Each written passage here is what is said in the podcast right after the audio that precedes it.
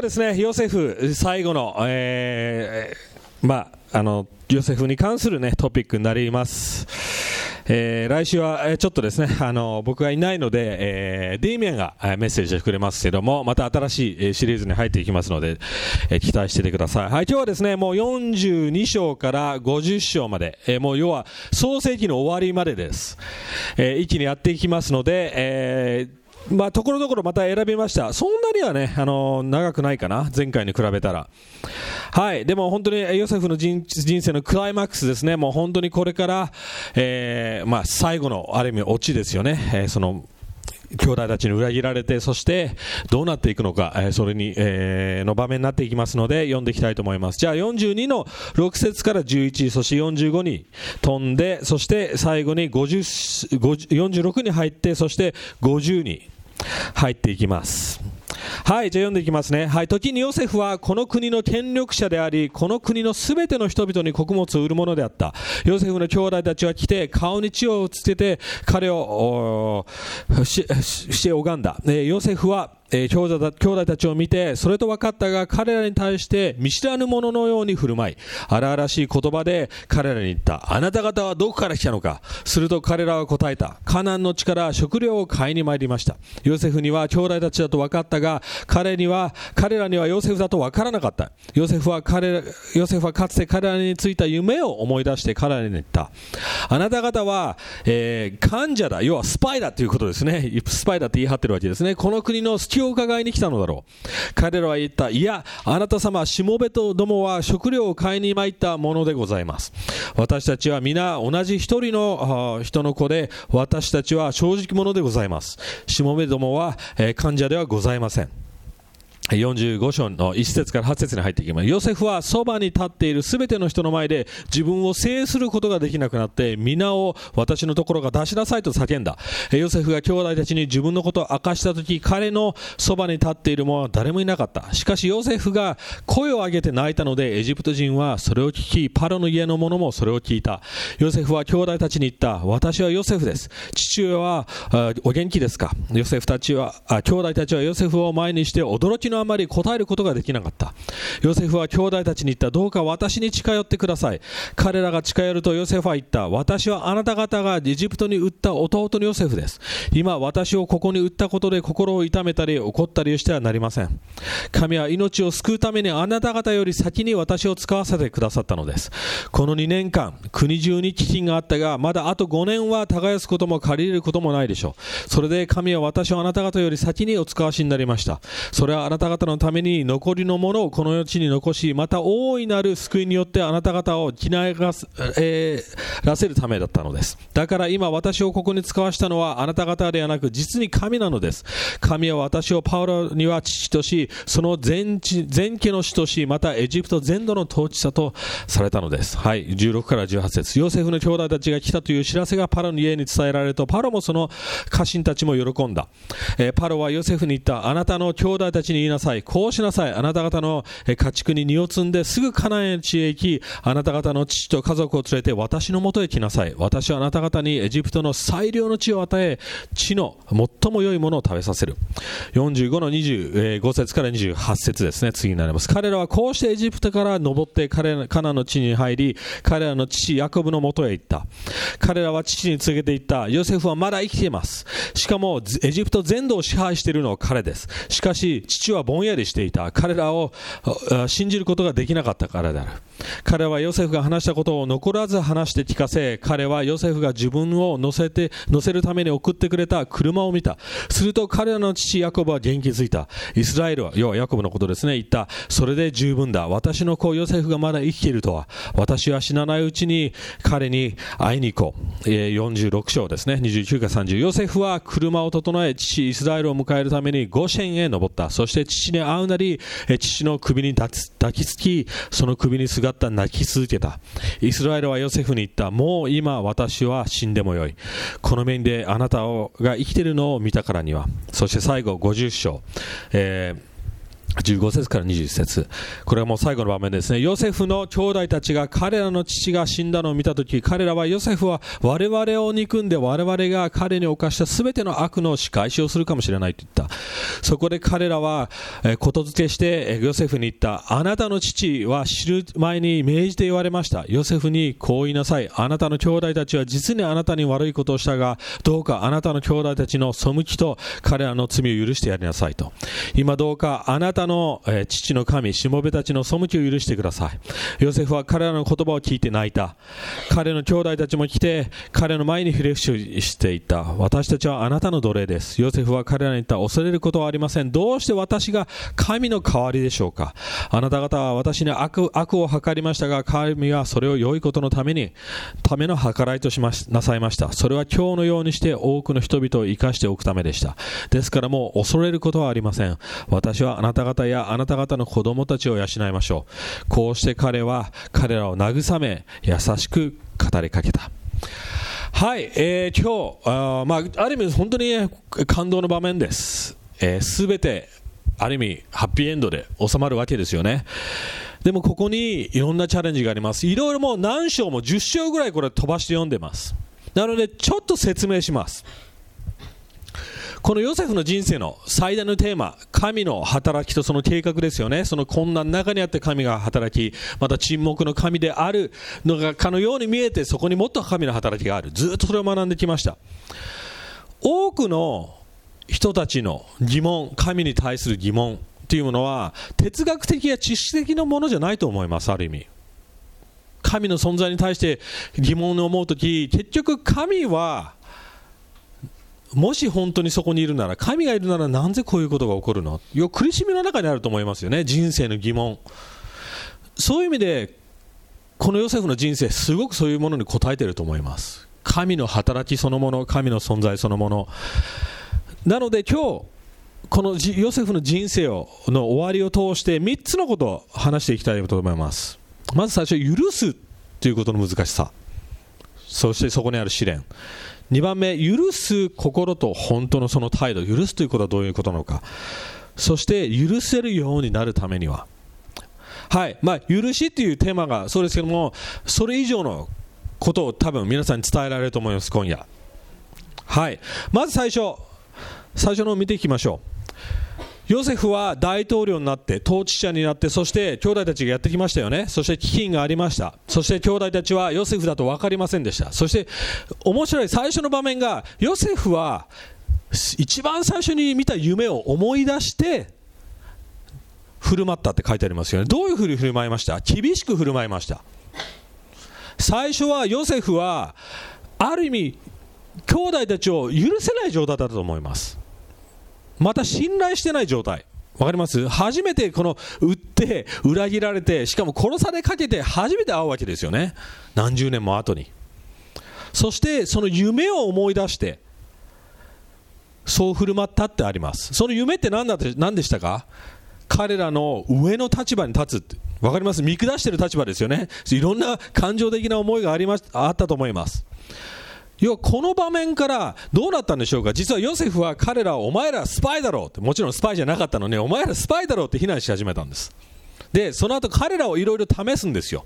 何が起こったかというとこういうふうに言うんですね。あもしお前らがスパイじゃないなら戻ってベンジャミン。要は彼お前たちの一番下の兄弟。要はヨセフの代わりの末っ子ですよね。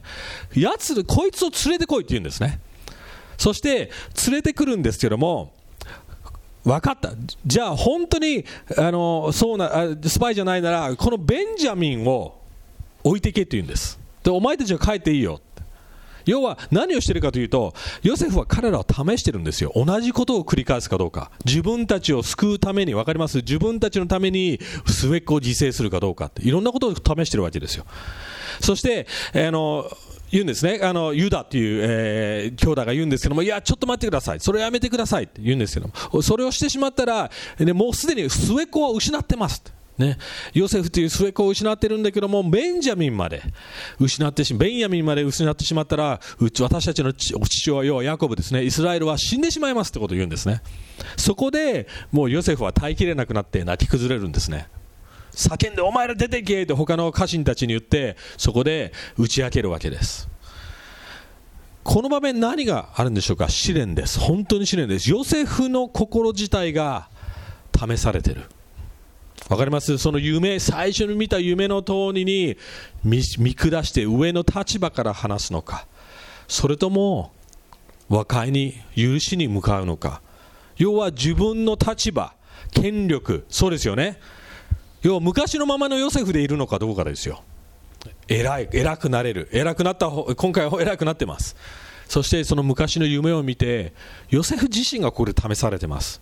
同時に兄弟たちも試されるっていうことですよね。同じことを要は本当に昔から変わって神様の恵みやそういうものに気づいて本当に悔い改めてるのかってどうかです。もしヨセフが昔のままだったら絶対人間関係の修復はできてなかったと思います。要はここがポイントです。まず最初のポイント。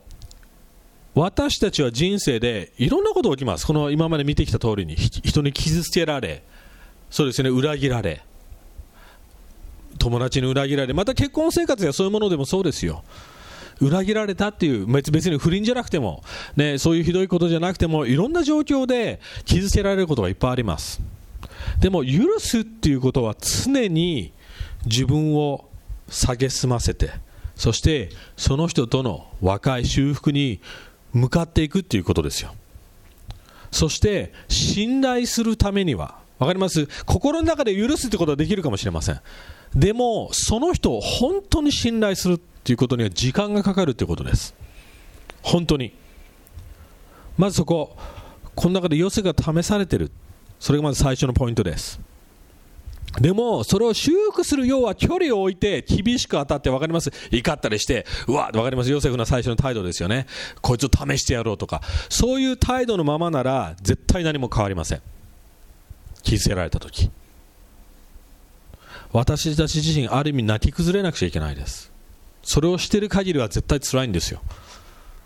耐えきれなくなります。2番目のポイント。じゃあヨセフには何が変わったんでしょうか？なぜ許すことができたんでしょうか？それを今日これが今日のメインポイントですある意味。時間取っていきますここで。許す心と態度。許す人間の心の状態。そして振る舞い。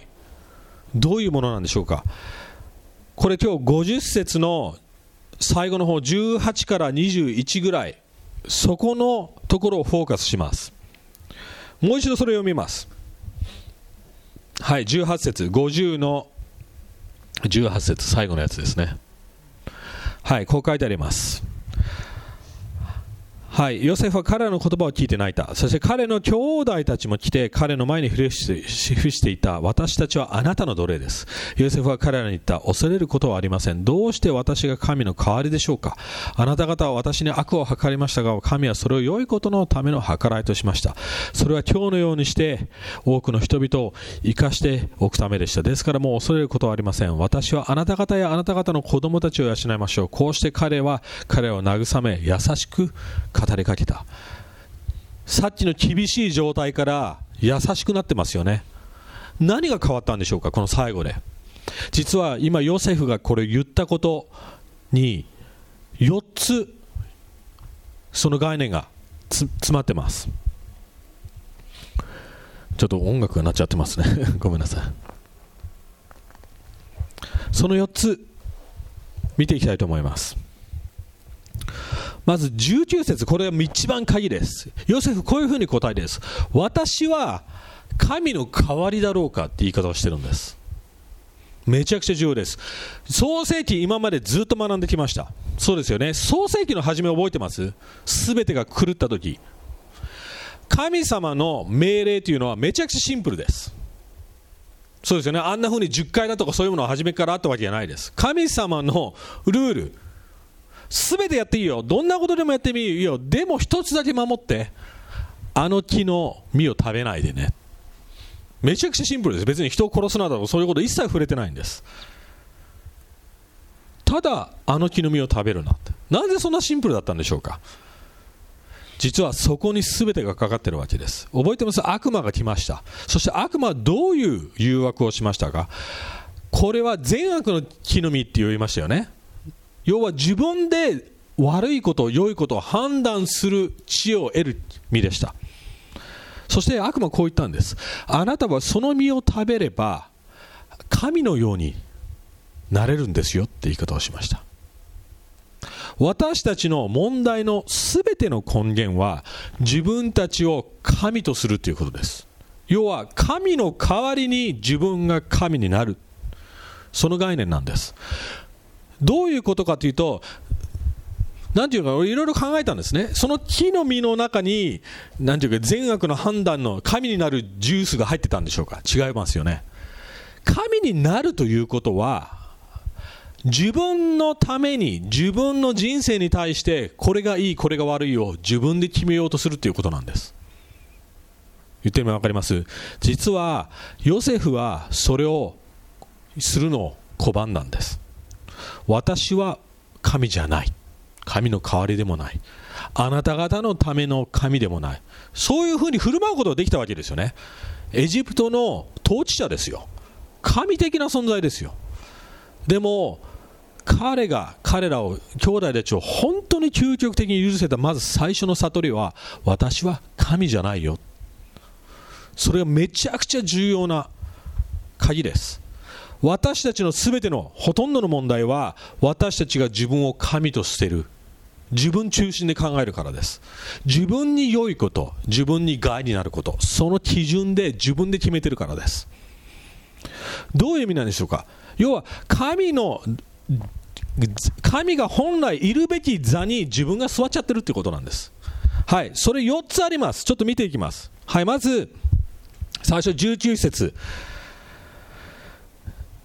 影響力がある立場にいたわけですよね。わかります？その人に自分の兄弟たちの人生をどうにでもできる影響ある立場にいたわけですよね。割れます？が言ってる意味。要は神の立場に立つということは自分の影響力を使って人々をコントロールしようとすることですよ。それが恐れであったり。要は manipulate 巧みにその人たちを自分の益となるように用いてしまうということです要は私たちの影響力の abuse 間違った使い方なんですそれどういうことでしょうか？例えばですねヨセフはその自分の立場を使って彼らをずっとスパイ扱いすることもできたわけですよね。わかります？お前ら嘘ついてるだろう。要は決めつけること。決めつけてその人の人生をこのように扱う。要は自分たちその力で、例えばお金かもしれません。自分の立場かもしれません。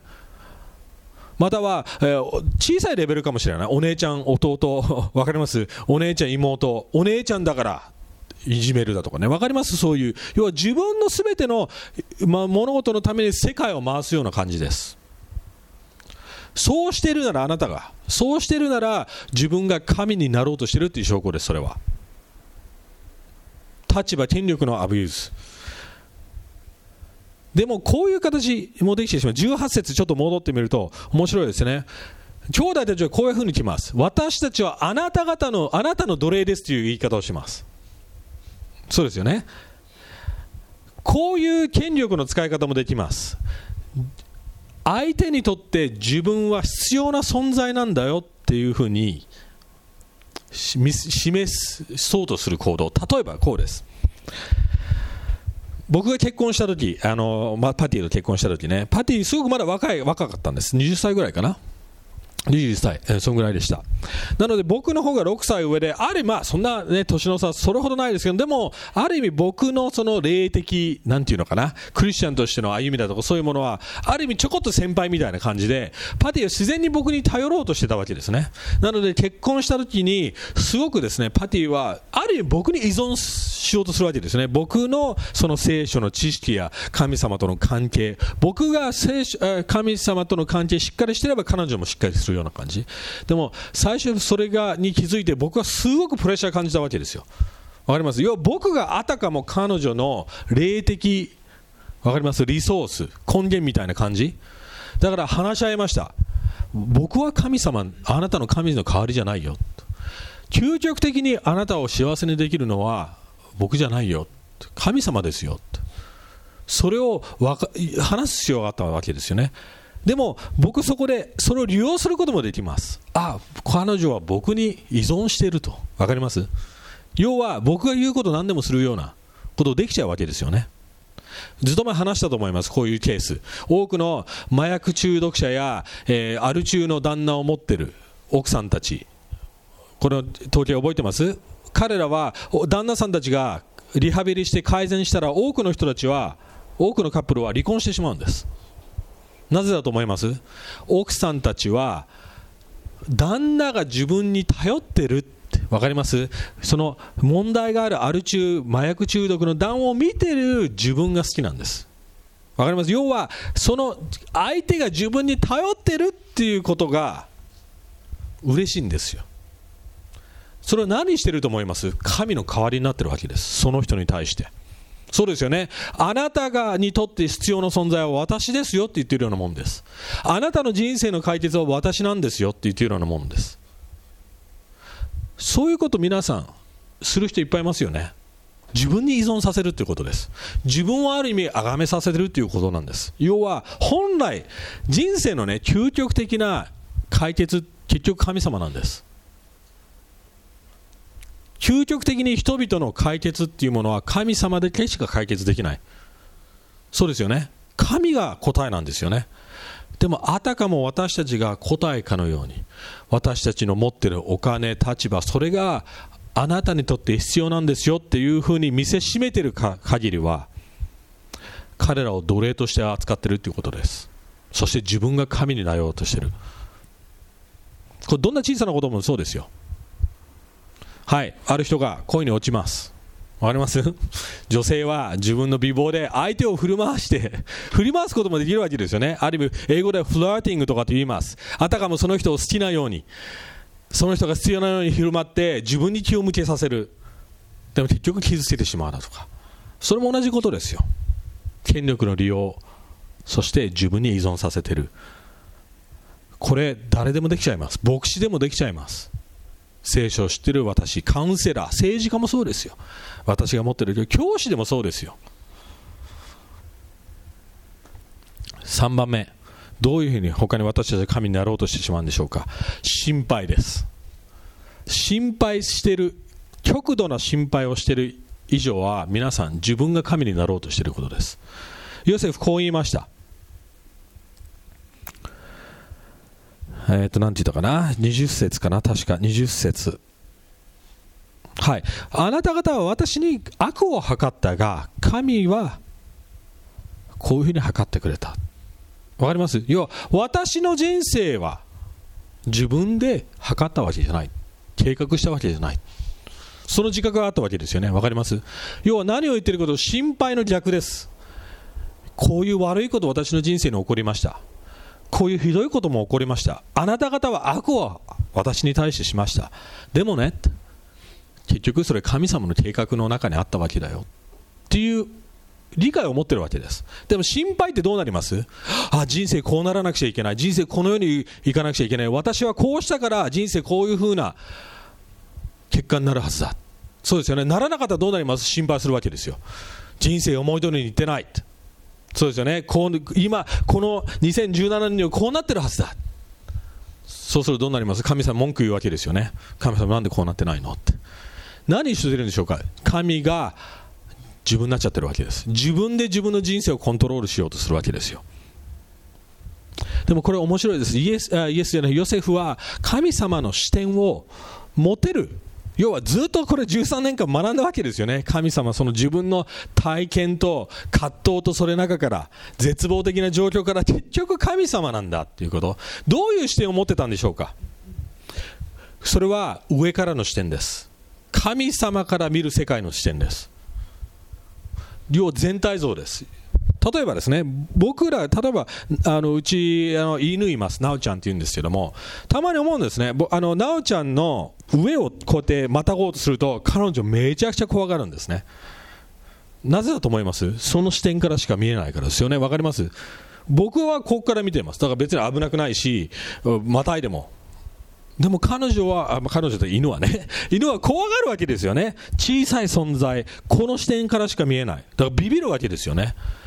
でも私たちは人生時に、要は谷底から見てしまいます。下から見てしまいます。要は、この一直線しか見えないわけですよね。でも神の視点で見るというものは上から全体像を見るということです。神の視点を持てるっていうのは、やっぱその人を許せる要素でもあると思います。神の立場で物事を考える。だから彼は悪をしても、いや、結果的に良い方向に向かったんだよ。そういう安心ができたわけですよね。逆の言い方をするとこうです。神様の中では常にプラン B にはならないということです。わかります？私たちみんなビビります。あれ、ここで間違いを犯したからもうプラン B なのかな？わかります？最高の結果は来ないのかな？いやいや、イエス・キリストにあって、私たちは常に神様のプラン A なんです。なぜなら、イエス・キリストは神様のプラン A だからです。どんな悪いことが起こって出ます。世の中はこう考えます。はい。世の中にはポジティブ思考とネガティブ思考。そういうふうに分かれますよね。ポジティブ思考って何ですか？はい。よくこういうこと言います。自己啓発で。これ、水が半分あると考えてください。はい。水が半分しかないって考えるか、または水が半分もあるって考えるか。よく言いますよ。だから、はい、ポジティブ思考は何ですか？あ、半分もあるんだって考えましょうって。それって、ある意味現実逃避ですよね。いやいや、半分はなくなってるんですよって。言ってるの分かります？フルじゃないですよって。でも、それから逃げようとしてるわけですよね。はい、人生もちろん悪いことありますよ。でもね、いいこともいっぱいあるじゃん。だから感謝しましょう。とか、もちろん感謝するのはいいですよ。でも現実はどこ？悪いこともあるわけですよね。言ってる分かります？またポジあの、ネガティブ思考はこうです。ああ、今いいこと起こってるかもしれない。でもね、ちょっと待てよ。絶対悪いこと起こるからって。肯定的な否定的な、あ、肯定的じゃない、否定的な考えですね。あ、いいこと起こってるかもしれませんけど結局世界はぶち壊れてる。まあ現実的かもしれません。もちろん苦しみもあります。でも、良い方の方に考えられない。別に皆さんがどっちかに生きてるってわけじゃないです。でもうちらはいつも振り子なんです。ある時はポジティブ思考。あ頑張っていい風に考えなくちゃ。でもある時は、はあ、悪いことした。何か悪いことが起こるんじゃないのああ、多分今幸せでお金いっぱいあるけども、絶対貧乏になる日が来るんじゃないのとかね。わかります？ああ、ここでなんかいいこと、あの、いいことなんて運があるから、絶対この次は悪いことが起こるかもしれない。日本人結構そう考えると思います。福音の考え方はそうじゃないです。福音は全く違う考え方です。神様の視点は。神様の視点はこうです。世の中壊れてる。悪があります。人も悪いことしてくる。犯罪もある世の中壊れてる悪い。でもね神様は良い方です。そういう考え方です。言ってみ分かります？でも世の中の考え方はこうです。あ悪いことが起こったらあ神様。なんで？って神様あなたのせいですって。そうですね。神様は悪いって。いいことが起こってればあ神様いい神様です。いやいや神様は常にいい神様です。状況が悪かろうと自分の人生にどんなことが起こっていようともそれがヨセフが気づいたことなんです。だから許せたんですよ。それを究極的に包括的に人生を見ることができたからです。最後。最後というかこのポイントの最後の。自分を神としてしまう要素。自分が復讐を行うというすることによって神になってしまうということです。はい。ヨセフはこういうこともできました。彼らは自分の立場から裁くこともできたわけですよね。いじめることはできました。あ食料やらないよって。ベンジャミン置いてけって。意地悪し続けることができました。何をしてるんでしょうか？そうしてしまったら。こいつらはこいつらが受け取る報いがあるんだ。そうですよね。罰があるんだって。そういうことを決めてるわけですよね。でもそうしてしまった瞬間私たちは神になります。要は人を裁いてる。この人はこの人の人生はこうなるべきだ。このような罰を受け取るべきだって言った瞬間に私たちは神になってしまってるんです。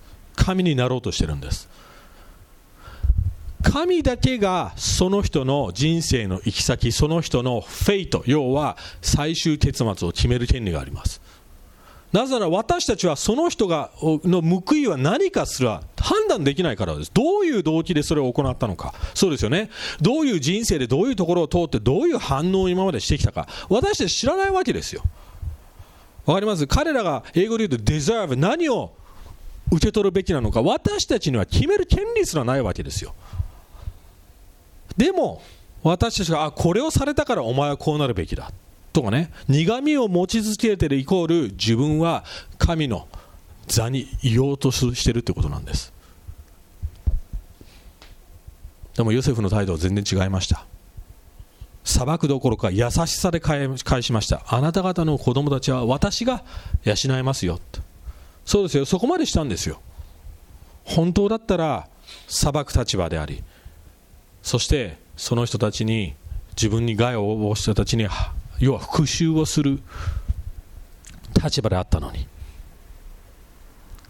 皆さんはどうですか？怒りを持ち続けますか？苦みを持ち続けますか？苦み怒りを持ち続けるイコール裁こうとしているということです。でも悲しいことこれは皮肉的なことで怒り怒りや苦みを持ち続ければ自分に戻ってきます。自分が害を得ます。自分がその罰を報いを受け取ってしまうことになります。神に任せてください。神様こう言っております。いやいやお前の仕事じゃないよ。復讐は私の仕事だよって言ってますよね。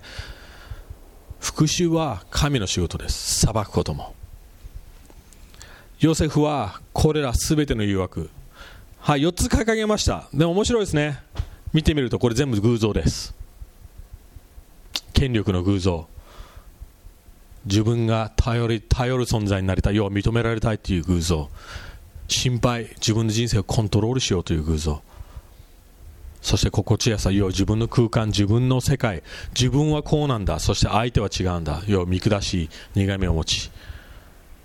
全部この要素入ってます。要はまとめて言うとヨセフは自分が神になる。要は偶像になる。それを拒んだってことです。退いたってことです。じゃあどうやって最後これポイントで最後です。ヨセフはどうやってそうなれたんでしょうか？もちろんさっき言いました時間もかかりました。経験神の恵みを肌で感じました。でも難しくないですか？ヨセフのように。自分がその立場になった時に。殺されかけたんですよ。許せますか？俺無理だと思います。多分俺ヨセフのようになれないと思います。ヨセフの方には反応できないと思います。でも多分それがナチュラルな反応だと思います。俺ちょっと難しい。まさしくそうなんです。うちらにはできないんです。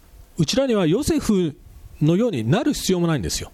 なぜだと思います？ヨセフ以上になれるからです。え？ってなります。え？ヨセフよりすごい存在になる？ヨセフよりすごい反応もっと素晴らしい反応ができる。なぜでしょうか？これが最後このストーリーのすべてこれ毎回このオチですけどもヨセフ先ほど言いました自分は神じゃないよって言いました。そうですよね。自覚しました。そして自分を蔑みました。そして人を許すことができました。イエス・キリスト本当のイエスですよね。これ毎回言ってます。真のイエス。彼は神でした。でもどうしましたか？神じゃない立場を取ったんですよ。自分を神じゃなくある意味要奴隷の立場人間になったわけですよね。しかも人間の裁きの下に自分を置いたわけですよ。人間に裁かれるっていうことを自分で受け入れたんです。自分で裁くよりも。そして私たちの罪を背負った。要はヨセフ以上のことをしたわけです。ヨセフは人間でした。そして当たり前のように神じゃないと自覚しました。でもイエス・キリストは神でした。でも神であったのにそれにこだわらずピリピの2ですね。それの立場に自分の立場にこだわらずそれにしがみつかずに奴隷の立場使える立場のものを取りそして私たちの命のために私たちの人生のため私たちの罪のためにそしてそこから復活した。それが福音です。でもそれ以上あります。イエスのしたことは私たちのものになってるんです。要はあたかも神様はイエスがしたことが私たちがしたことのように扱ってくれるわけですよマタイの11の11にここからこうこうありますイエスがバプテスマのヨハネに関してこう言うんですね。バプテスマのヨハネは、今まで、要は旧約聖書の人物たちの中でも一番優れたやつだって言いました。でもね、バプテスマのヨハネですら、神の国では一番小さなものなんですよという言い方しました。ヨセフ入ってます。要は、バプテスマのヨハネは、ヨセフよりも優れていたわけですよね。わかります？でも、私たちクリスチャン、イエス・キリストを福音を信じてクリスチャンになった人たち、神の国に入っている人たちは、バプテスマのヨハネよりも優れたものとして扱われているということなんです。イエス・キリストがそうしてくれたから。そこが福音です。私たちには許せるんです。ヨセフ以上に。ヨセフよりも早く、時間をかけずに。イエス・キリストがそうしてくれたから。イエス・キリストという存在、そしてイエス・キリストの義が私たちになるから。そしてイエス・キリストを見ているからです。皆さんの中で、人生の中でどうですか？許せない人いますか？あの人のことを考えると苦みを持つ存在いますか？そういう人います？いじめたくなる人いますか？意地悪したくなる人いますか？うわって反応しそうな。自分で悪いって分かってても強い態度で扱ってしまう人。僕います。一番近い人たちです。奥さんや子供たち。そしてその瞬間に気づきます。これはこういうのをやると。あ自分は神になろうとしてるんだなって。自分が気に食わないことがあると。反応するイコール自分の思い通りにその人たちが振る舞ってくれないからフルストレーションたまるんだ。そうですよね。怒る理由はそうですよ。自分があたかも神のように思ってるから人々に傷つけられたり自分の思い通りにことがいかないとき反応するわけですよ。今日ヨセフが言ったことを言って私は神じゃない。神の代わりでもない。そして人々と生きていくとき関係を持っていくときにこれ言ってください。もちろん私はあなたを助けたいですよ。あなたのために何かしたいですよ。でもね究極的に神様が答えですよ。そして自分に言い聞かせてください。これから結婚するとき依存しないでください。その人に。その人を神だと思わないでください。その人が神がくれるものをくれると思わないでください。神だけイエス・キリストだけがそれを決めくれます。はい。まあ次のシリーズのためにちょっとこれ余談で言いますけどもこのままヨセフの兄弟たちヨセフもエジプトに住み始めます。そしてヘブル人としてそうですよねイスラエル。ヨセフはその中で死んでいきます。そしてモーゼの話につながっていきます。要はモーゼの話っていうものは要はパロ要はパロいいやつでしたよね結構ね。ヨセフの家族のためにいろいろやってくれて喜んでくれてサポートしてくれました。でもその王様が死んだ何十年も後の話。ヨセフの存在がエジプトで忘れられた時に進んでいく話です。覚えてます？一番最初にこのオリジナルでは創世記出エジプト記だとか分かれてないんです。モーゼ1234とかそういう風になってるんです。ドイツ語ではモーゼ1234要は創世記出エジプト記、えー、そういうのが分かります。レビ記だとか。実はこの話創世記っていうものの全ての一部なんです。そしてこれを書いた人誰だって言われているとか知ってます？モーゼです。モーゼが創世記を書いた。要はこの著者本人の話に、えー、まあ、ちょっとですねブレイク入るかもしれませんしいつ始めるか。できればすぐ始めたいんですけども。あのデイメンもそのように、えー、予定していると思いますけども。はいいよいよそういう風に入っていきますので皆さん期待しててください。はい祈りたいと思います。